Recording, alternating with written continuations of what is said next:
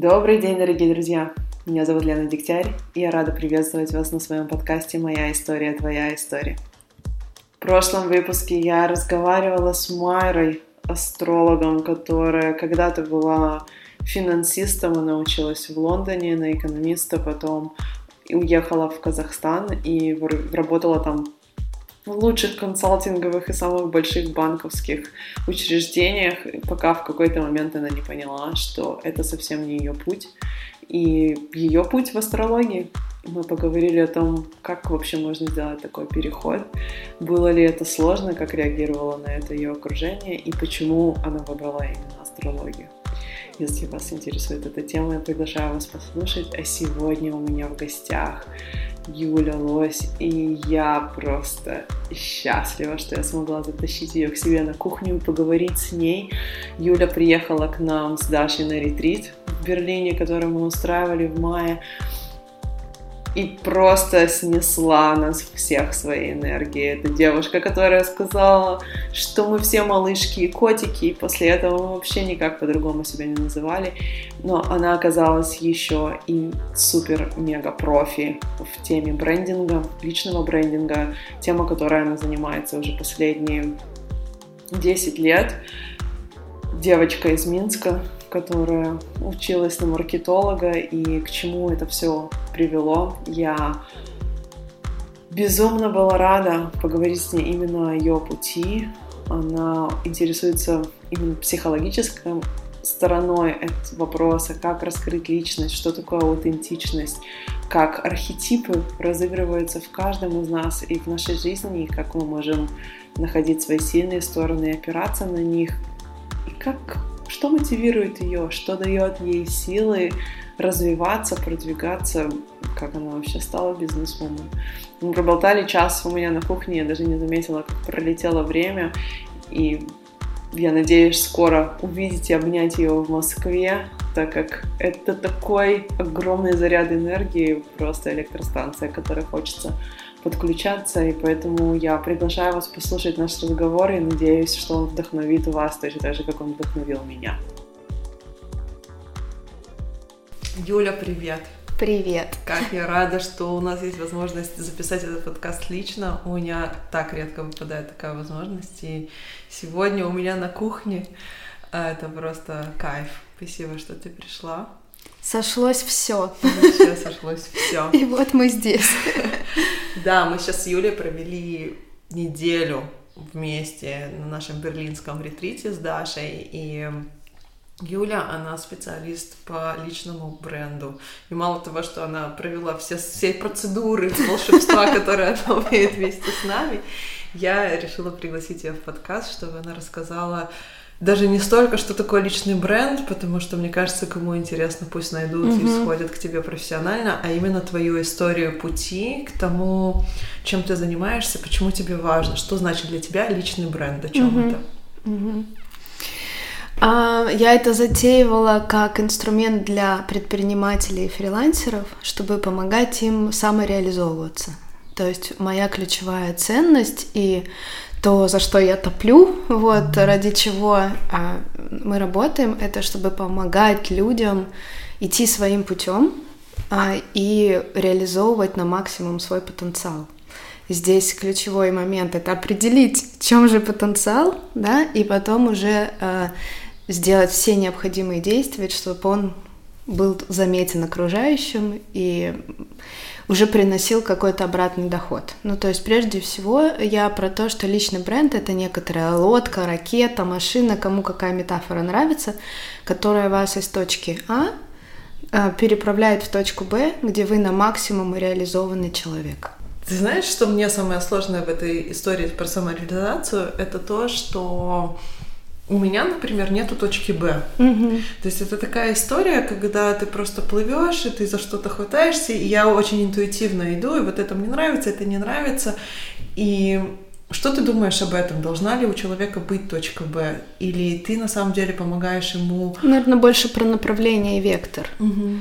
Есть такие люди, которым очень нужна точка Б, но это не значит, что это их final destination, да? Это может быть какой-то промежуток, и они пойдут дальше. То есть есть очень классная теория маленьких шагов, да, там следующий шажочек, это и может быть там точка Б, а потом С и так далее, и так далее.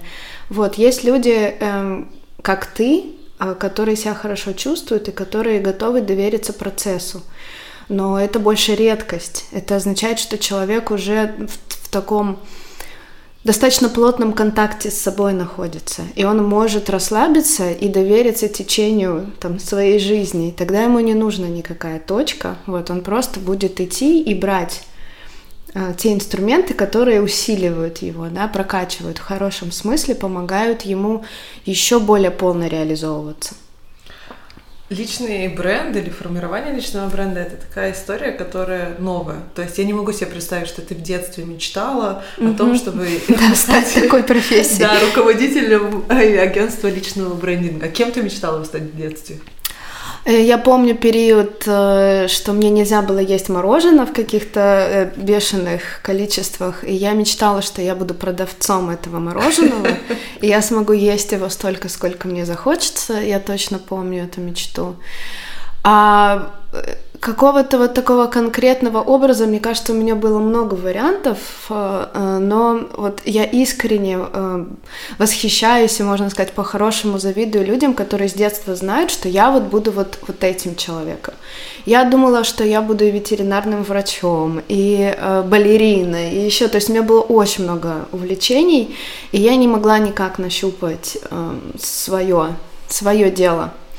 И на самом деле сейчас уже, обладая всеми знаниями, которые мне удалось положить в свою копилку, я понимаю, что это и есть архетип искателя, потому что мы работаем на архетипах, и это нормально, когда э, такие люди, они даже до самого своего взрослого возраста, вообще вот всю жизнь, их путь — это пробовать новое, а не останавливаться на чем-то и говорить: все, я знаю, что это теперь вот со мной, и я буду только в этом глубинно развиваться. А, но тогда я думала, что, наверное, что-то не так, плюс есть же еще общественное мнение и родители, которые не всегда поддерживают детей. Вот, поэтому я была весьма запутанной. И когда я заканчивала универ, я училась в Минске, я из Минска, из Беларуси. Я очень хотела, у нас был тогда вуз, Европейский гуманитарный университет, но в год моего поступления он по политическим соображениям закрылся. Я собиралась туда идти на дизайн, и там у меня было несколько вариантов, на какой именно. Я училась, готовилась поступать именно туда. И когда закрывается вуз, э- у меня настолько это меня, вот просто это из моей картины мира меня полностью выбило. То есть я не понимаю, окей, а, а что теперь тогда? То есть это было настолько, вот, за, ну, я ну, не вот хочу сказать зациклена, но была типа направлена, что я была что уверена, туда, что да. я иду туда, потому что это единственное, что мне нравилось самой.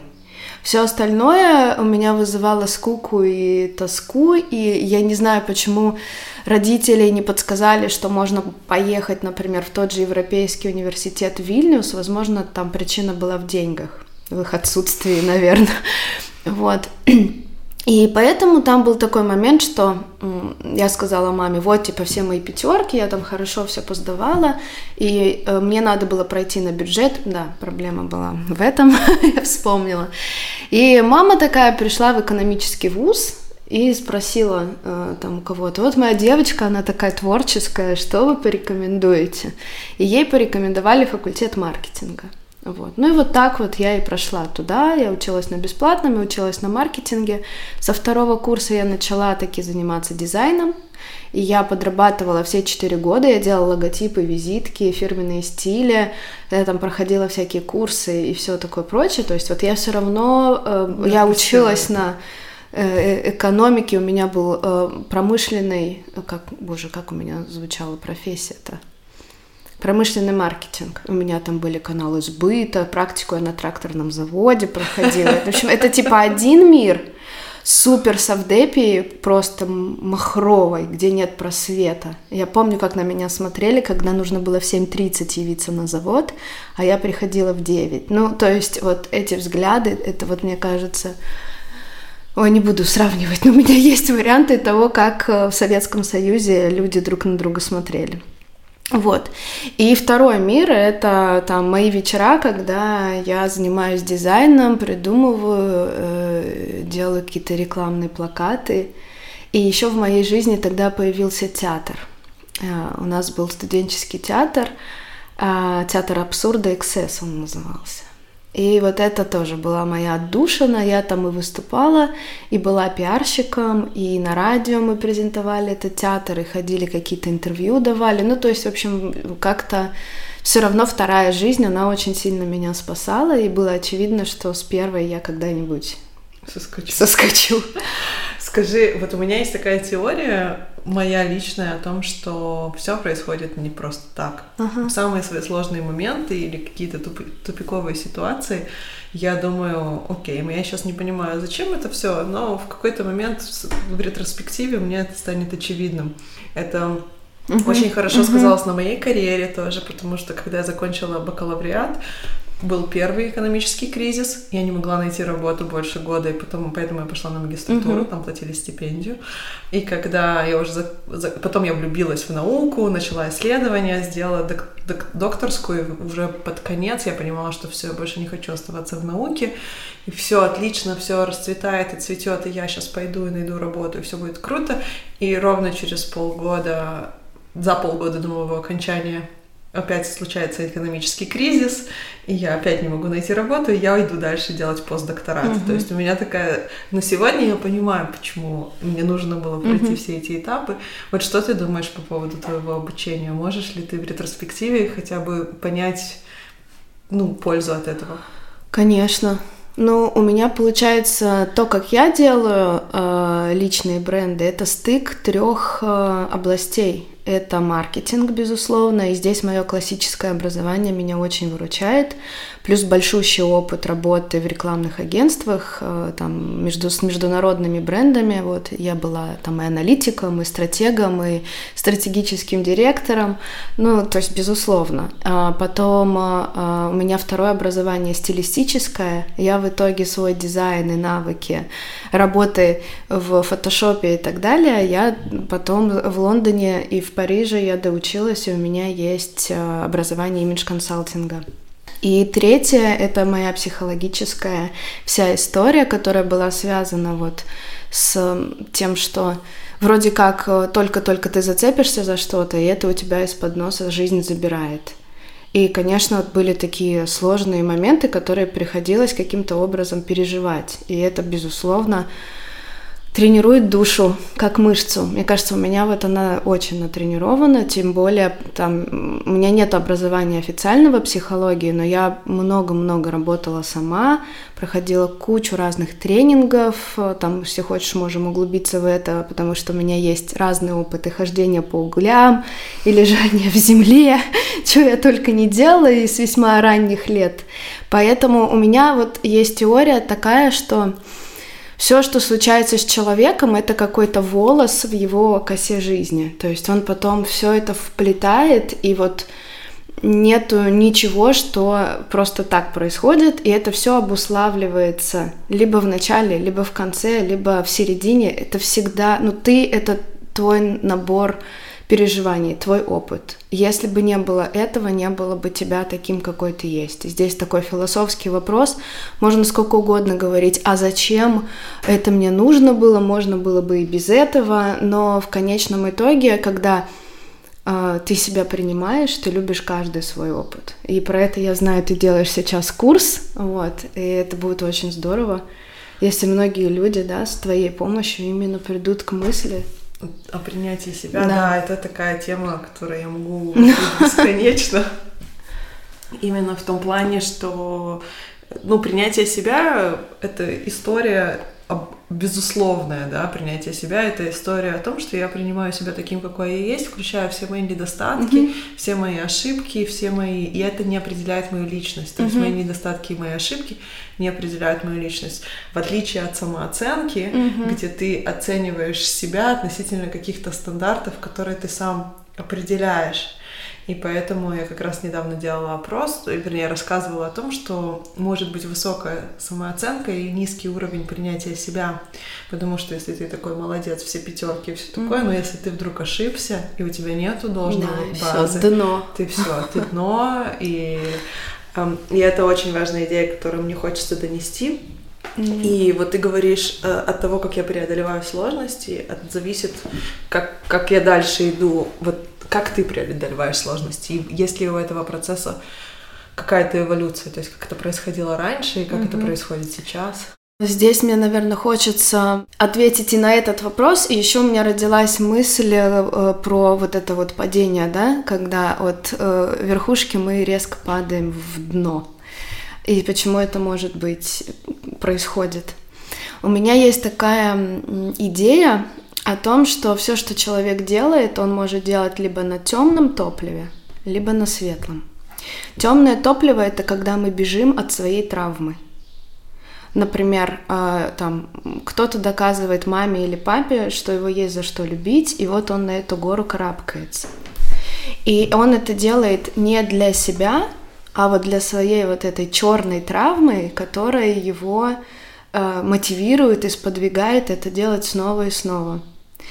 И есть другой вариант. Это когда на, на, на светлом, когда мы именно идем от уже некого, не знаю, любви к себе, что ли, от э, уважения к тому, какой, какой я, да, какой у меня талант, что я могу сделать, от любви к себе и от желания помочь, поделиться с людьми.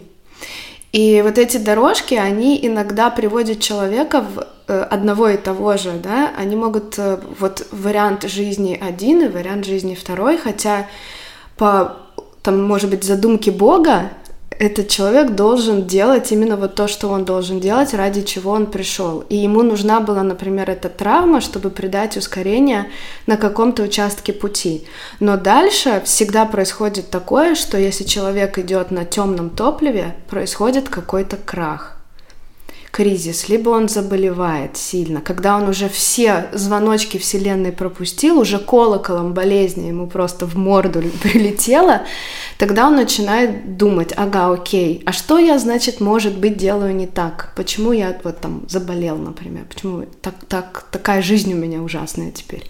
И он начинает работать над собой в этот момент. И тогда, когда эта травма залечивается, получается, что происходит, что он от боли переходит вот на эту светлую сторону, и он начинает чувствовать, что его миссия и дело его жизни, оно очень че- те- честно и, и тесно связаны с травмой, конечно, но это уже происходит совершенно по другой мотивации. Не чтобы доказать маме и папе, а чтобы для себя сделать то, что тебе нравится делать.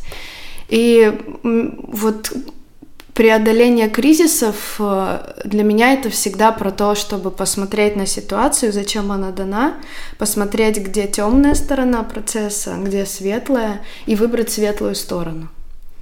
Еще мне очень нравится идея, что когда человек на своей дороге, ему все помогают. Пространство помогает, люди приходят нужные. Если что-то не получается, значит, что-то не твое. Делаешь просто не так. То есть вселенная, она не просто так тебя не пускает, не в твою дверь. Ты думаешь, вот я всегда об этом много думала, что это еще какая-то личная история, потому что есть такие предприниматели.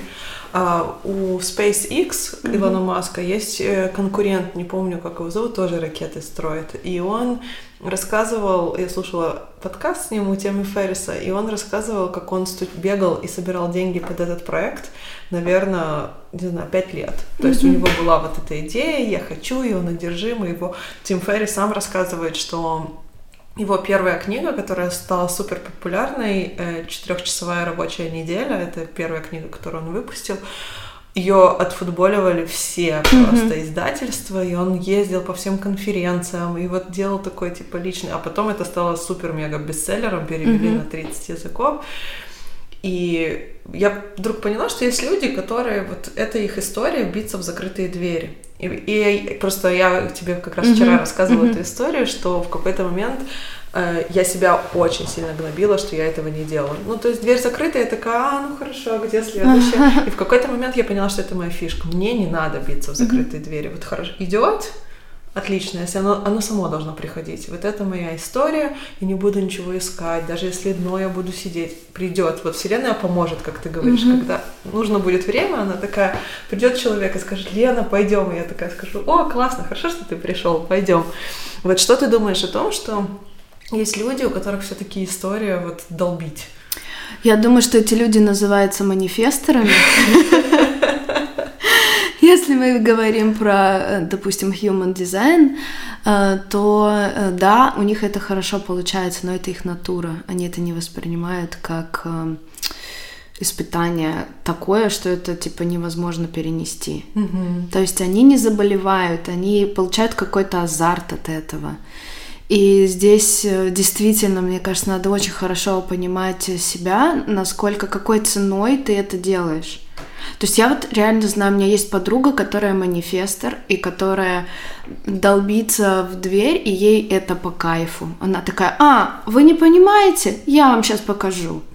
И ее это только, как бы это только придает ей силы, азарты какой-то.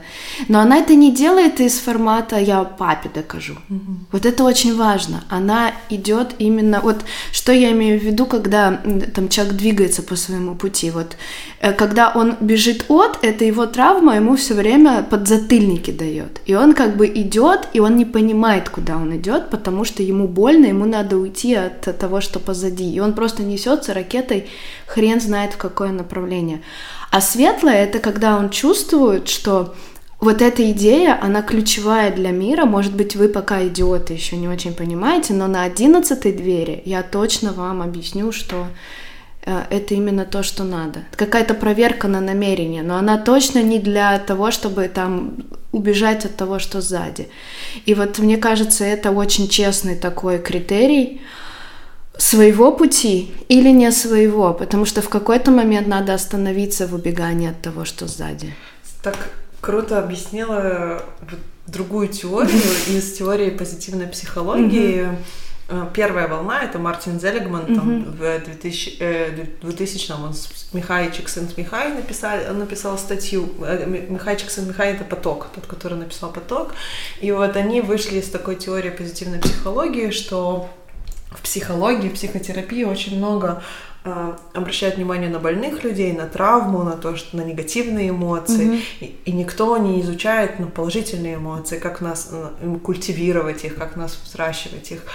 И пошла какая-то волна того, что нам нужно культивировать положительные эмоции. И одна из исследователей, Барбара Фредриксон, mm-hmm. она делала, как раз-таки пыталась понять, как с точки зрения эволюции, какая польза от негативных и от положительных эмоций.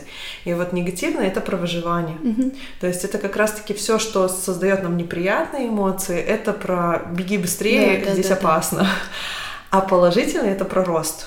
Потому что когда мы их испытываем, мы раскрываемся, мы можем начинать расти. Расти из изобилия. Mm-hmm. Это намного здоровее, чем вот именно убегать постоянно от травмы. Это, это, это такое, ну, эту концепцию так классно переложила, вообще просто супер. Мне кажется, немножко тяжеловато и путано получилось. В моей голове это очень стройно, но я, наверное, впервые это произношу вслух, поэтому еще мысли, они и так...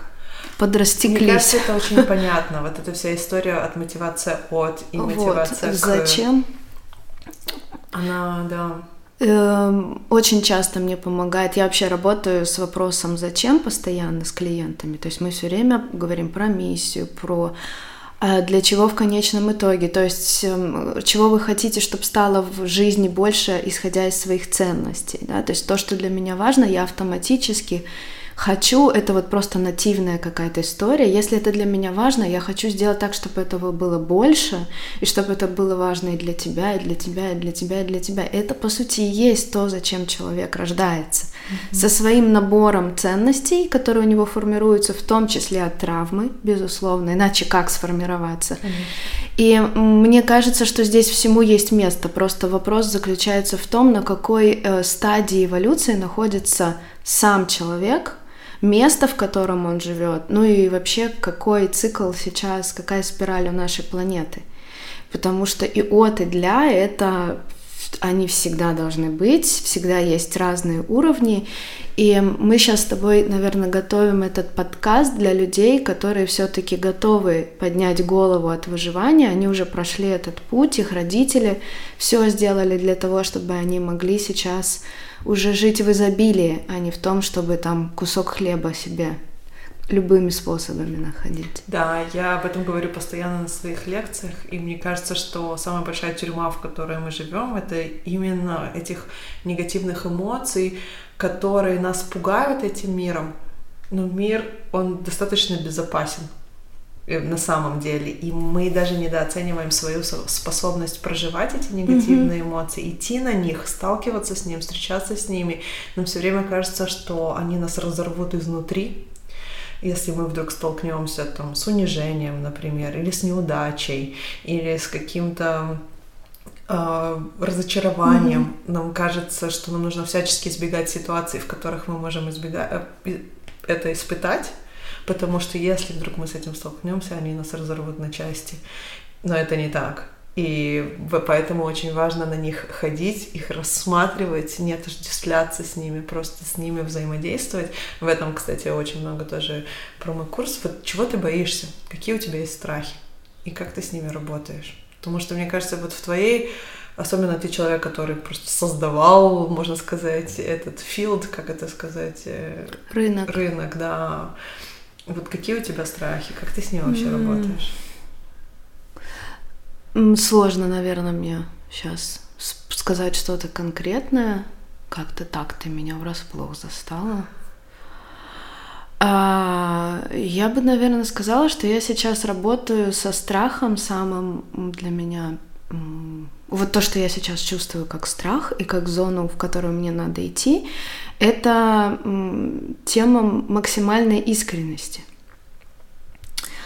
Я много раз, много лет говорила о том, что я про подлинный бренд, про то, чтобы создавать аутентичные бизнесы на основе уникальности человека.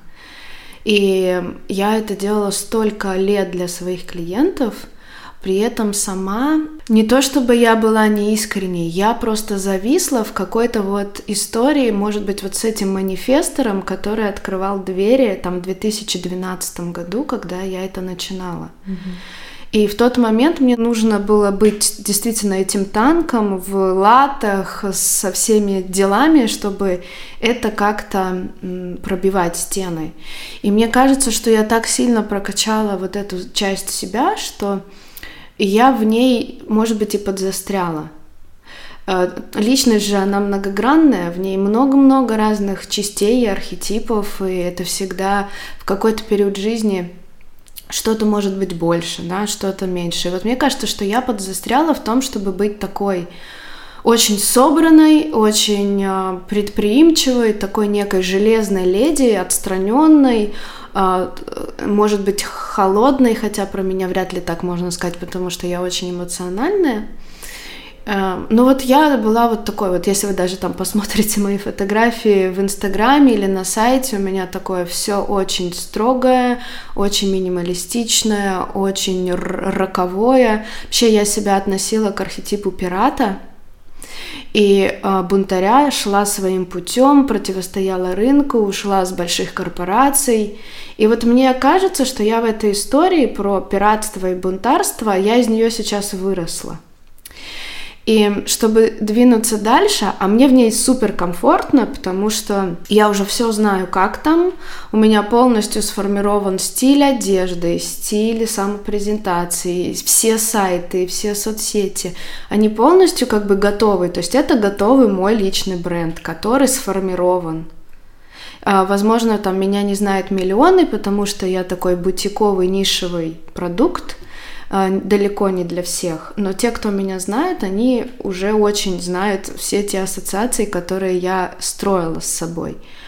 Про глубину, про качество и вот эта вот некая собранность и... Не знаю, как сказать. Вот. Сейчас мне нужно вырасти дальше, в следующий какой-то виток, перейти на другой уровень, не, маш... не махать самой шашкой, а быть проводником, быть визионером, быть музой проекта, довериться команде, довериться себе, показать свою уязвимость, показать, что я обычный живой человек, без всяких там, ну, ровно такой же, как каждый на этой планете. И для меня это весьма сложный переход, потому что я, в принципе, всю жизнь с детства была максимально закрытым человеком, который всегда разделял людей на своих, чужих, на можно, нельзя.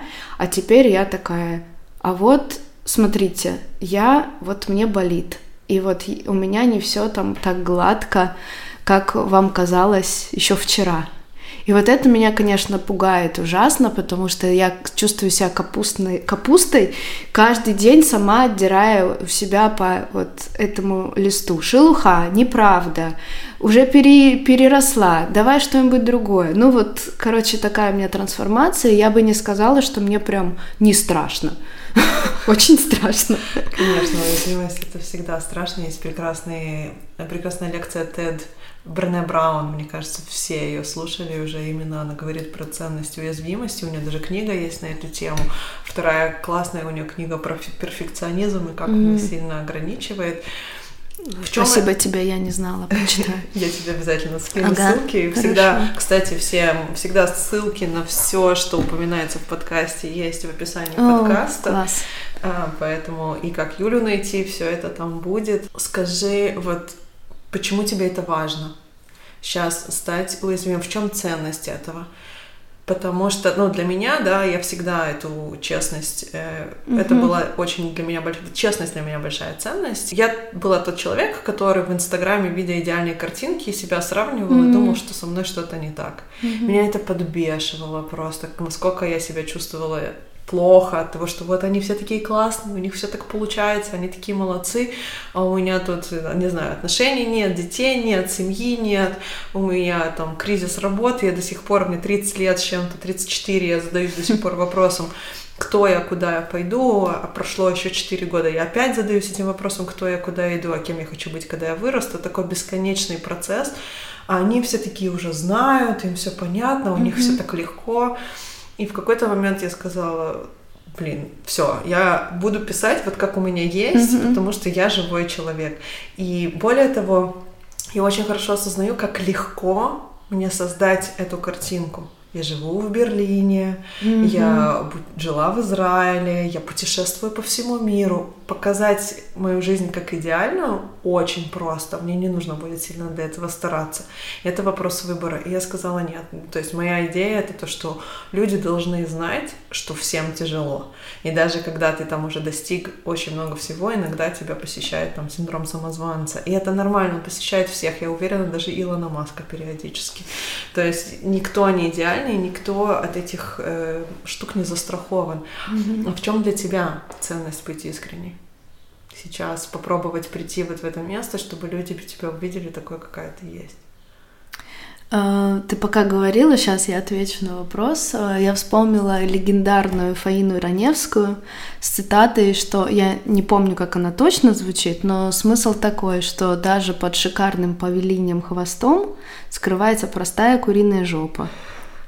Вот, и, и я тоже это знаю как никто, потому что я работала очень много с клиентами, которые... Не всех я даже могу называть, потому что у нас подписана конфиденциальность, но которые с виду просто являются вот просто образцово-показательной той картинкой, вот о которой ты сейчас говоришь. И оборотная сторона этого — это панические атаки. Потому что люди боятся сами себе признаваться, что у них есть сложности. И еще они очень сильно боятся быть увлеченными в том, что а как, а как на самом деле. И, наверное, для меня сейчас сила заключается в том, что я по-настоящему не чувствую радости, счастья и уверенности в своей работе. То есть меня много лет несло, когда я вот эти двери проламывала, я ничего перед собой не видела. Потом, когда я работала с клиентами, и у меня был невероятный азарт, как мне интересно было это, как я строила э, всякие догадки, как можно упаковать методику, мы создавали продукт. Я просто полностью развернулась в этом как мастер. И я ничего, вот это просто была моя искренняя такая, в каждой ситуации это было проживание на максимум того, что со мной происходило, я не лукавила никогда. Но сейчас пришла новая пора, где мне тяжело, непонятно, Я не понимаю, как мне выделиться среди кровавого рынка колхозных, отвратительных, на мой взгляд, предложений про личный бренд, который все связано с какой-то фальшью и «создай образ», вот то, про что ты говоришь. То есть вообще вся, вся эта категория, которую я создавала, она ушла в другую сторону. Я про самореализацию и светлые помыслы, не понимая, как назвать это. А они про вот эту картинку, о которой ты говоришь. И у меня внутри сейчас коллапс. То есть я первый раз в жизни в контексте работы сталкиваюсь с тем, что я не понимаю, как действовать дальше. И мне нужно говорить не про то, что «посмотрите, как у меня классно дела», а говорить вот то, что я сейчас сказала. И для меня это первый раз в жизни, когда я вообще про некую свою неудачу, или я не знаю, как это сказать, я не думаю, что это неудача, но, возможно, большинством людей, которые живут в парадигме «если ты сильный, ты, значит, должен быть в доспехах», вот я сейчас снимаю эти доспехи, и я говорю: вот, смотрите, куриная жопа. Вот. И для меня это так же важно, как и было, когда я этого не делала, но у меня просто не было потребности об этом говорить. И всегда я тоже говорила с позиции «посмотрите, как круто», а теперь я должна остаться искренней или там стать ей еще больше и сказать другое. И я не знаю, зачем это мне надо, скорее всего, чтобы просто себя сохранить. Я не хочу врать людям и показывать картинку того, что «приходите ко мне все, сейчас я вас забрендирую», если у меня внутри пустота и у меня нету сил там с вами разговаривать даже, не говоря уже о том, чтобы... Я что делаю, да? Я вижу в человеке возможности, я даю ему веру в то, кем он будет, и потом я даю ему инструменты, как туда прийти. И мне, чтобы проделать эту работу, у меня должен быть ресурс на то, чтобы включиться в этого человека. Если у меня его нет, значит, у меня его нет. Но тогда вопрос, а где, а где деньги брать, да? И вот это такая мясорубка, в которой я сейчас нахожусь. Но я уверена, что это проходят все в какой-то момент. Просто нету человека на земле, который... Даже найдя свое любимое дело, даже будучи уверенным, что ты идешь по своей там миссии, вот эта романтизированная история о том, что если ты нашел дело своей мечты, то ты ни одного дня своей жизни не будешь работать.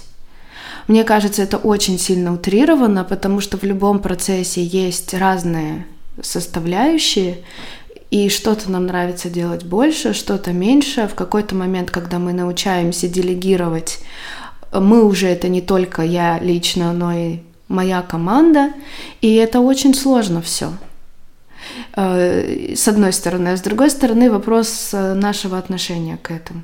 Как только мы убираем когнитивное вот это вот флажок о том, что все очень сложно, и начинаем говорить там типа: ребята, вот я сейчас вот в такой ситуации, как бы подскажите, что мне делать?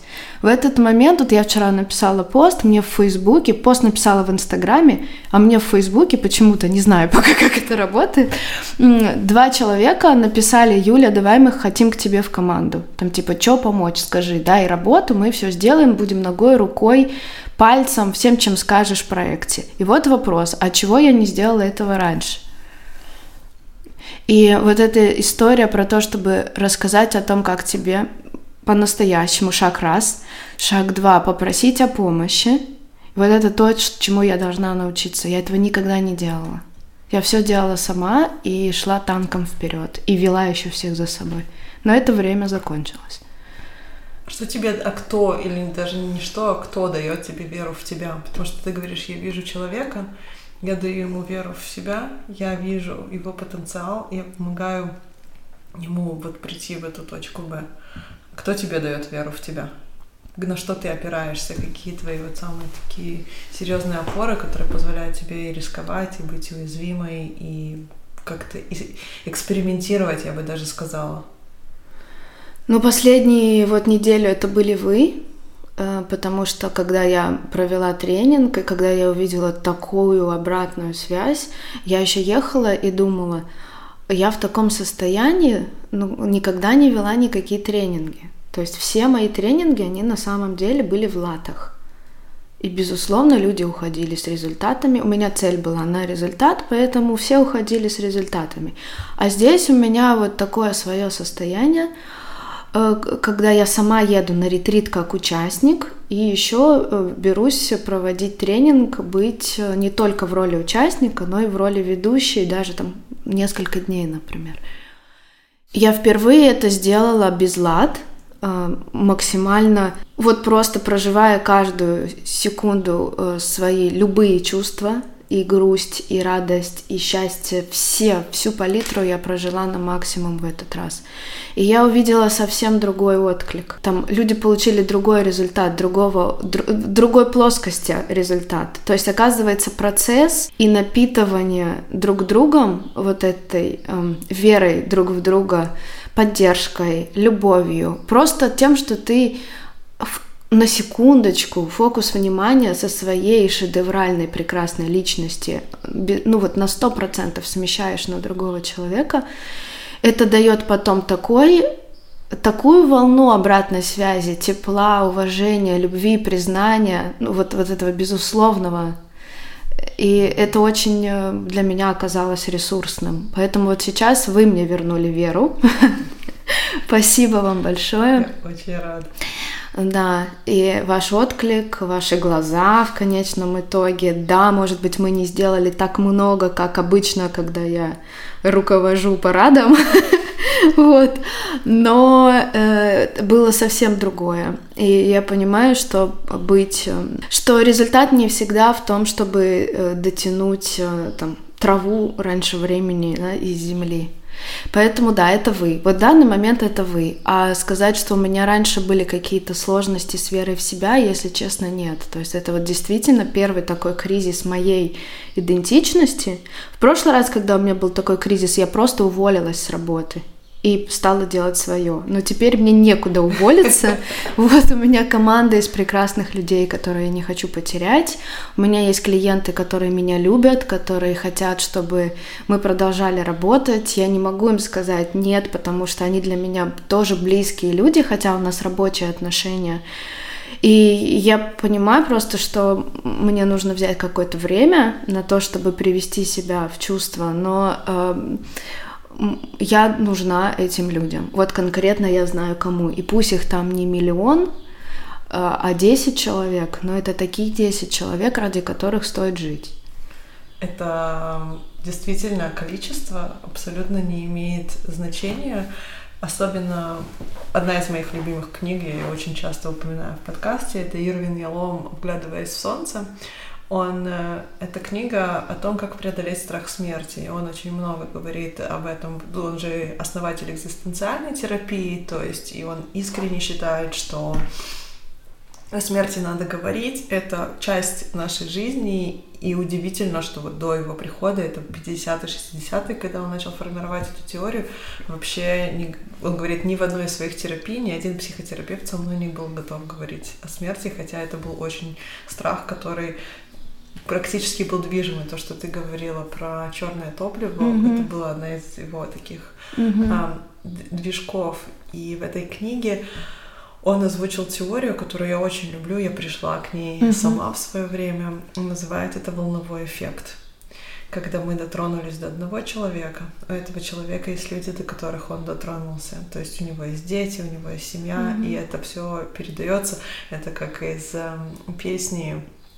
Знаешь, что наши, типа, мы будем говорить голосами наших да, детей, да, и да, вот да, эта да. вот песня, каждый раз у меня мурашки просто от этой песни, mm-hmm. потому что это не важно, это десять человек, если под этими десятью людьми стоят другие люди, которые получат, получат пользу от тех ценностей, которые передашь ты им и дальше. Это все, что мы делаем, не зря. Это всегда пирамида. Конечно. Это всегда вот этот вот... Ну, в целом, в маркетинге это называется евангелисты. И эти люди, с которыми я работаю. Они евангелисты, новаторы, они в своем деле являются первопроходцами в чем-то. Такие они прям локомотивы индустрии. Кто-то создает... рынок так же, как я когда-то, и действительно, ну, одно из... У нас есть кодекс, кодекс брендами, и у нас в кодексе написано, с кем мы работаем, какие ценности, какие принципы.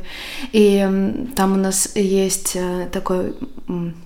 Мы внесли недавно по Полунину, что мы работаем только с теми людьми, с которыми мы готовы обниматься, в которых мы верим искренне всей душой, нам нравится то, что они делают, нам нравятся их продукты, услуги. И это то, тоже, почему я делаю. То есть я сама могу делать какой-то проект, не знаю, производить там, не знаю, диваны, и быть в этом, например, хоро... прекрасной. Почему диваны? Ну, окей.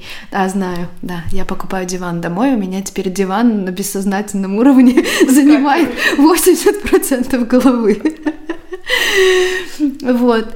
Но когда, например, я делаю не что-то одно, а у меня там десять клиентов, пятнадцать клиентов, кто-то читает там меня в соцсетях, и это тоже им помогает. Конечно, мой импакт, м- мое влияние, инпут, вернее, который я могу сделать в мир, он гораздо больше за счет того, что я продолжаюсь в других людях. У нас есть ребята, которые прошли курс. Курс — это не работа вот с нами, когда мы вместе делаем проект, а это образовательная история, где они получили знания, прокачались, получили обратную связь, и они дальше должны уже сами продвигаться. У нас такие есть отклики, что проходит год, и человек пишет, что он до сих пор, вот как в первый день после курса, он настолько под впечатлением от того, как изменилась вся его жизнь за счет того, что он нашел свою ценность. И, возможно, он так же, как и мы, идет против индустрии. У нас есть такая девушка, визажист и парикмахер, которая про э, естественную красоту и про именно красоту внутреннюю. И у нее есть там ряд принципов, что она там не красит, например, в цвета, которые нет у природы, ну и так далее. И она, получается, такой аутсайдер, не в тренде совершенно. И вот сейчас вот прошел год, и она говорит, я набрала армию людей, которые такие же, как и я, их оказывается так много, у нас такой контакт, мне хватает денег на все, что я хотела, ну, в общем. Да, мне кажется, что единомышленники есть во всем. Вот эта вот идея, что мы одиноки, и почему вот принятие себя, да, сейчас ты как-то такой, такой круг сделала и вернулась mm-hmm. в эту точку, почему принятие себя так важно. Когда мы принимаем себя, мы начинаем быть открыты к контакту с другими людьми, мы их принимаем тоже. Потому что очень часто то, что мы не позволяем себе, мы за это критикуем других.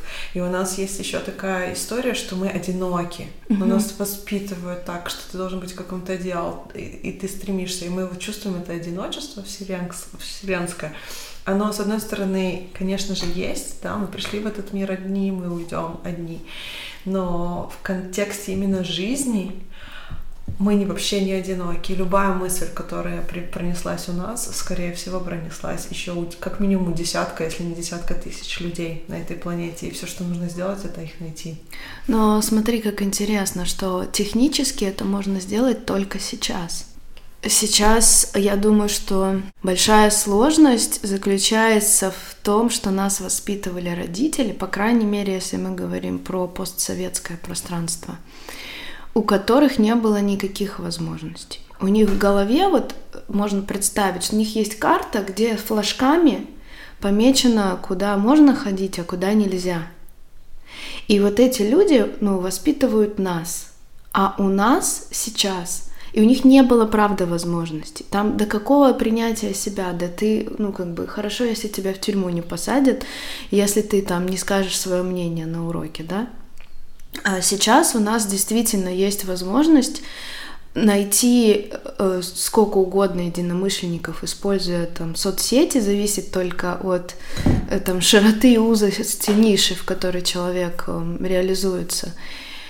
И у нас нет философии под то, чтобы эти возможности использовать. Поэтому вот то, что делаешь ты, то, что делаю я, то, что делает еще много людей, мы пытаемся как раз предложить другую карту мышления людям. И нам надо понимать, что каждому из нас надо понимать, что этот переход не делается там «все, я встану другим человеком». Все мы продукты наших родителей, наши родители продукты системы, а там флажки в голове. Поэтому наша задача в первое, ну, самое главное, это расчистить эти флажки и дать себе возможность идти в мир. А там уже один флажок — одиночество, другой — страх, третий — там все что угодно. И знаешь, вот есть такой момент, ты спросила, почему ты боишься быть искренней, да? А, обратная связь. Когда ты э, из, э, коммуницируешь на те темы, которые общественно приемлемы, ты и коммунициру, коммуницируешь с сильной позиции, что типа вот я молодец, я на вершине горы, посмотрите, как у меня все классно. Тебе, м, даже если что-то напишут, это будет просто завистливые какие-то люди, и это будет очевидно. А когда ты открываешься и из сердца это говоришь, тебе гораздо больнее, у тебя нет вот этого щита, воспринимать то, что тебе напишут в ответ.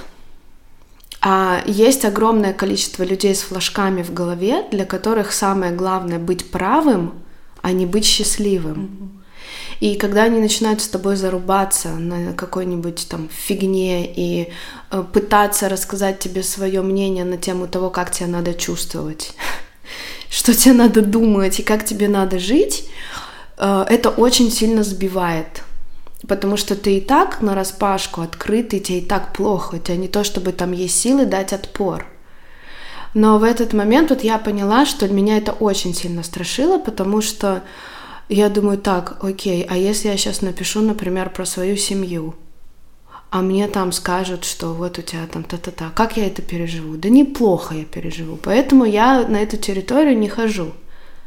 Вот, а сейчас я хочу туда сходить, и я хочу сказать всем этим людям, которые напишут мне обратную связь, что, ребят, это ваше мнение, и спасибо вам за него. Это потрясающе. Ты, во-первых, тебя удивит обратная связь. Возможно, что тебе никто этого не напишет. Ага. И это как раз-таки про то, что мы ожидаем от мира одно, а он дает нам совсем другое. По-разному. Иногда хорошее, иногда плохое. То есть мы можем ожидать хорошее, принесет типа кусок mm-hmm. дерьма какого-нибудь, и наоборот.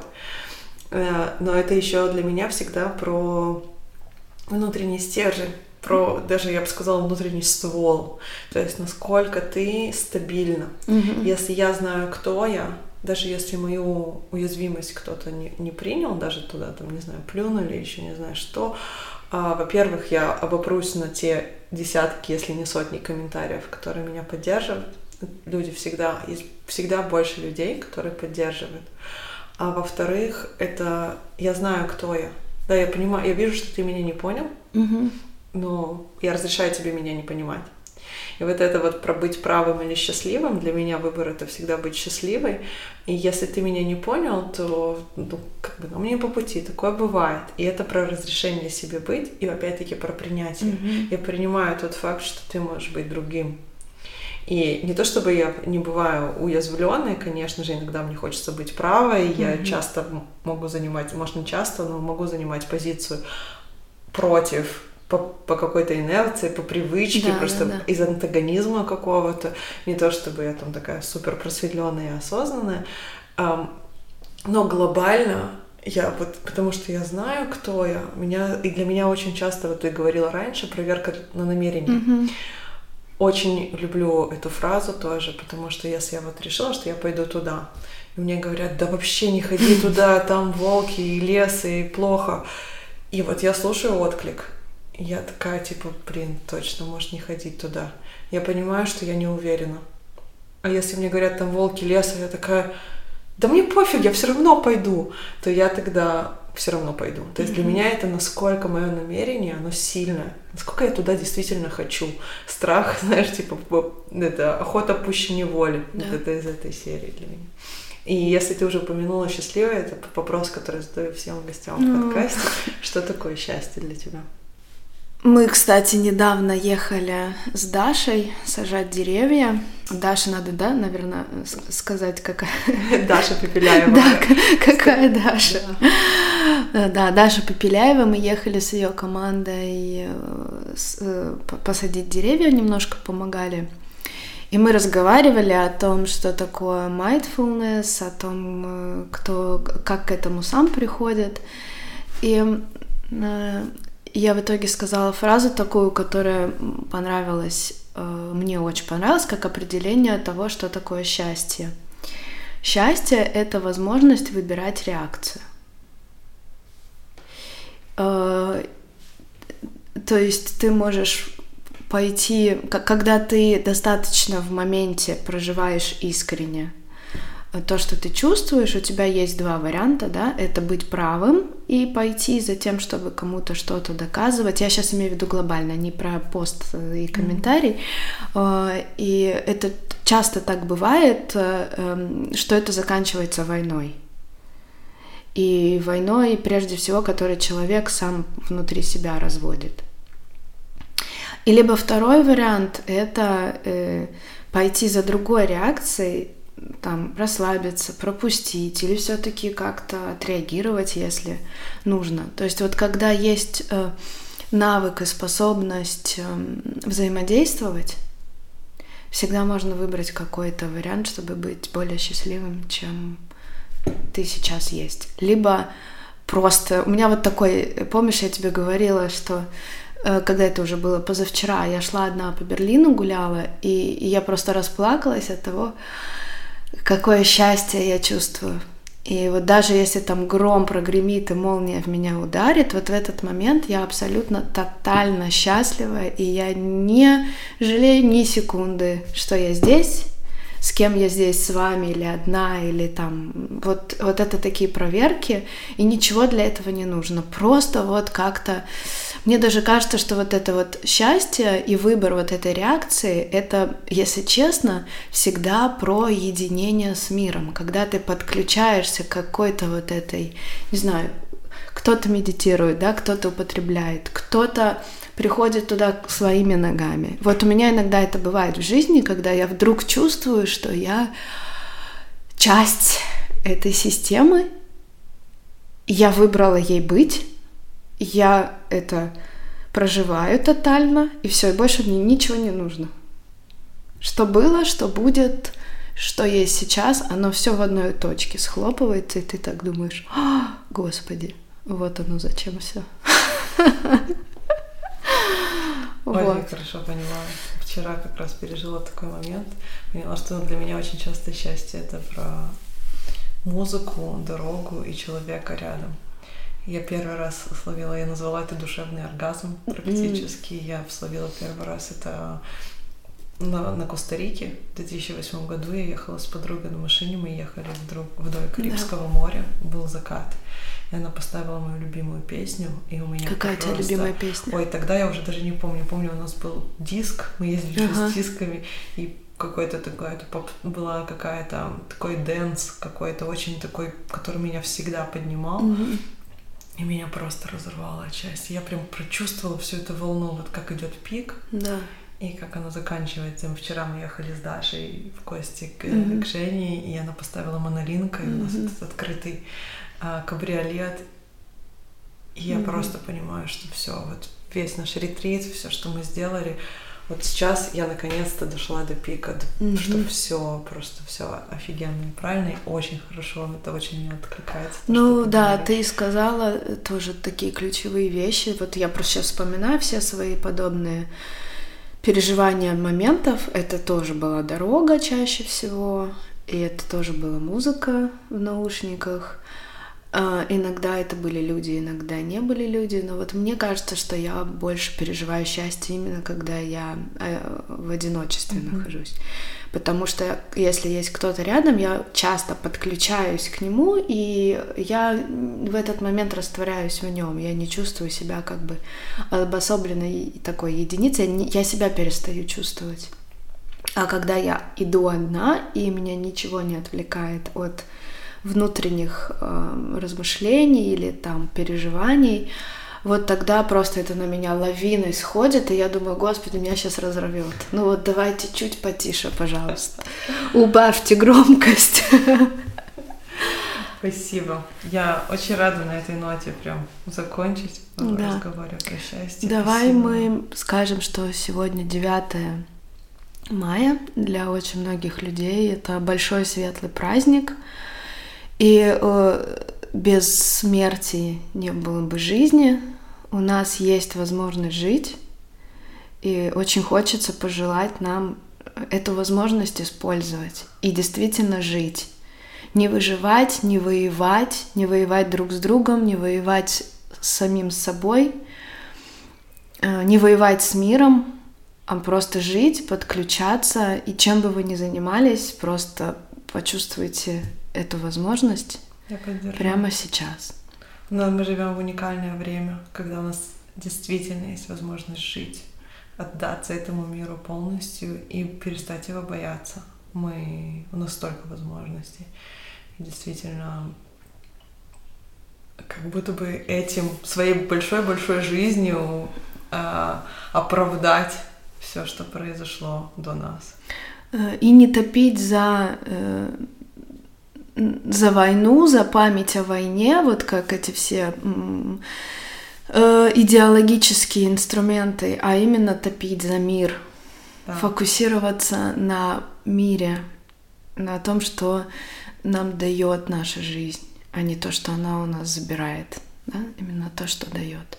Есть еще одна фраза прекрасная, вот э, я считаю, э, мать Тереза ее сказала, что, е- ей как бы предъявили, что почему вы не ходите на демонстрации против войны, и она сказала: позовите меня на демонстрацию за мир, и я приду.